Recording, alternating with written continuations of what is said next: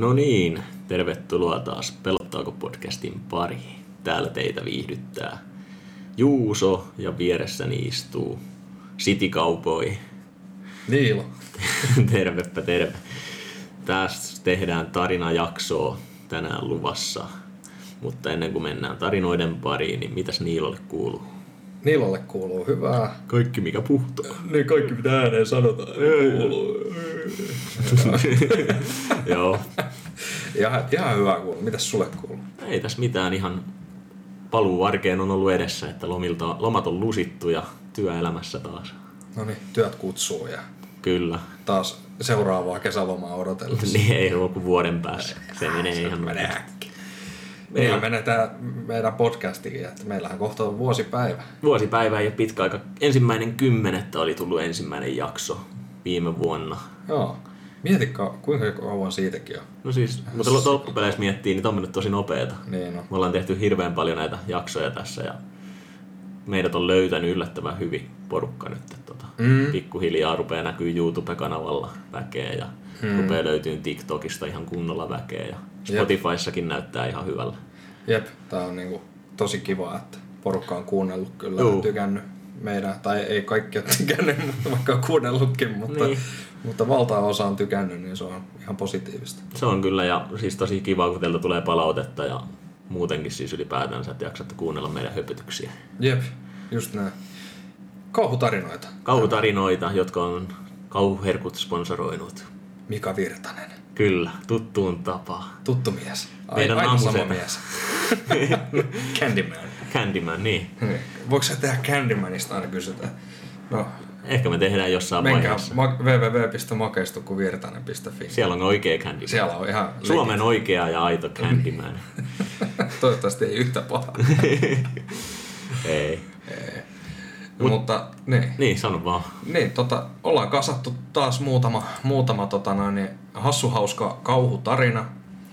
Osa on Redditistä ja osa on, Kuuntelijoilta ja ja osa on sitten omakohtaisia. omakohtaisia, mutta niitä ei paljasteta, että mitkä ne on. Että nyt, nyt vaan niin kuin mukavaa asento ja kovaa kuuntelua. Niin, niin me laput, kerrotaan. laput korville ja silmät Ne. kiinni ja lähdette oikein niinku fantasioimaan, että Kyllä, olette itse näiden tarinoiden keskipisteessä. kyllä.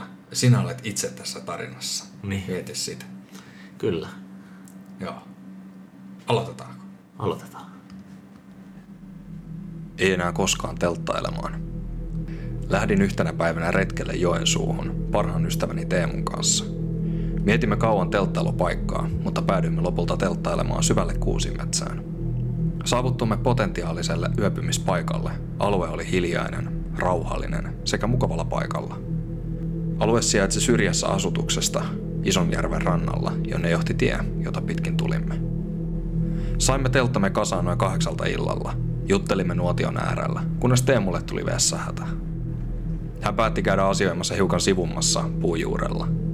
Teemulla kesti aika kauan, joten aloin olemaan huolissaan, eikä hän vastannut puhelimeenkaan. Lähdin etsimään Teemua. Hetken etsimisen jälkeen huomasin hänen puhelimen särkyneenä maassa.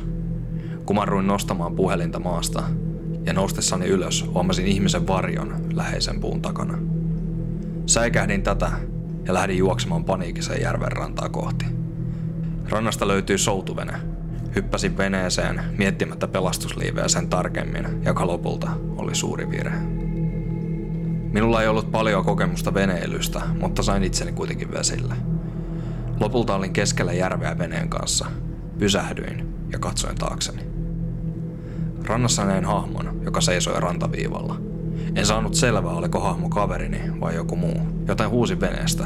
Teemu, oletko se sinä? Oletko se sinä? Oletko se Vastausta ei kuulunut, ja hahmo alkoi lipua rantaviivalta veteen minua kohti.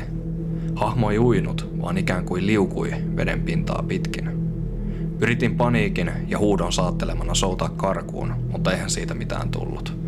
Vene keinui niin voimakkaasti puolelta toiselle, että putosi veneestä suoraan kylmään veteen. Seuraava muistikuvani oli, kun näin ensihoitajan herättelevän minua. Pelastuslaitos oli ilmeisesti saanut ilmoituksen ja tullut pelastamaan minut. Teemua ei näkynyt missään, hän oli yhä kateessa. Teemua ei ole löydetty tänäkään päivänä, ja en vieläkään tiedä, kuka teki hätäkeskuksen ilmoituksen ja kuka tai mikä hahmo oli ja tärkeimpänä, kuka vei Teemun. Hahmokäytävällä. Tämä tapahtui minulle, kun olin kymmenenvuotias. Asuimme perheeni kanssa kerrostalossa, ylimmässä kerroksessa. Rakennus oli iso ja sen pohjakerroksessa oli paljon käytäviä, jossa leikimme usein kavereideni kanssa. Eräänä päivänä kaverini tuli meille ja menimme leikkimään käytävillä. Kesken leikkimisen yhtäkkiä minulle tuli tunne, kuin joku juoksisi perässäni. Käännyin ja näin tumman hahmon juoksemassa takanani. Se ei ollut kaverini, vaan kyseinen hahmo juoksi vähän niin kuin välissämme. Lisäsin jalkoihini vauhtia pakokauhun vallatessa minut. Kaverini huutaa. Odota minua!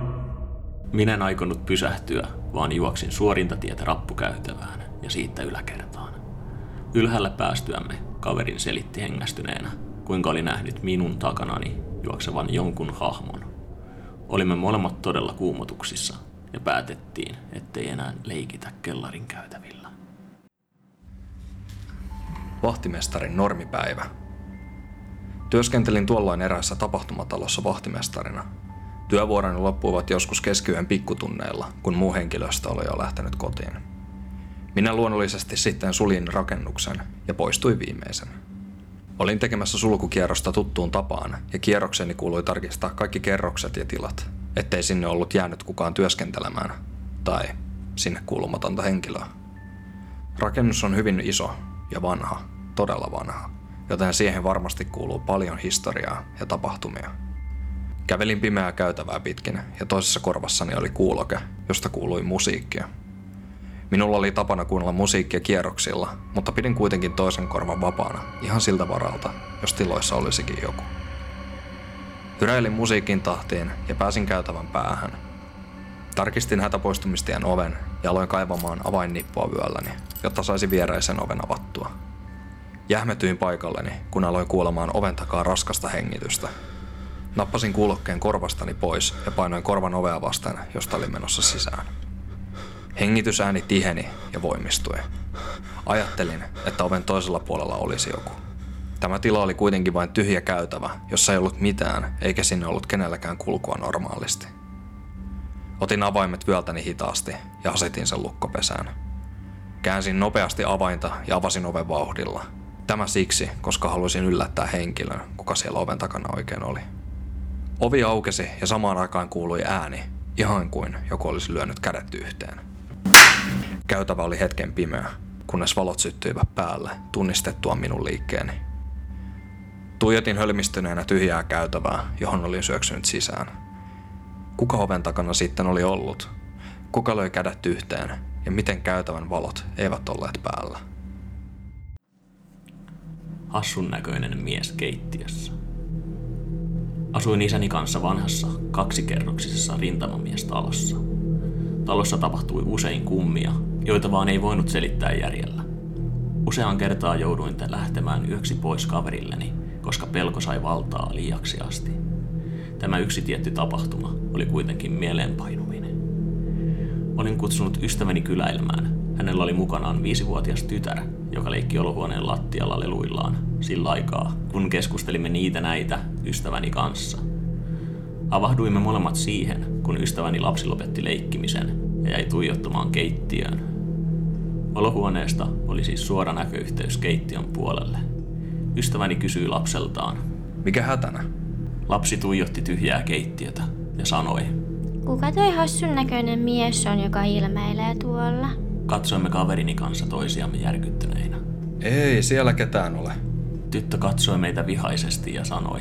Onpas, tossa se seisoo. Osoittaen keittiötä, ystäväni nappasi tyttärensä kainaloon ja lähdimme pois talosta. En pystynyt menemään kotiin hetkeen, vaan jouduin keräilemään itseäni toisen kaverini luona.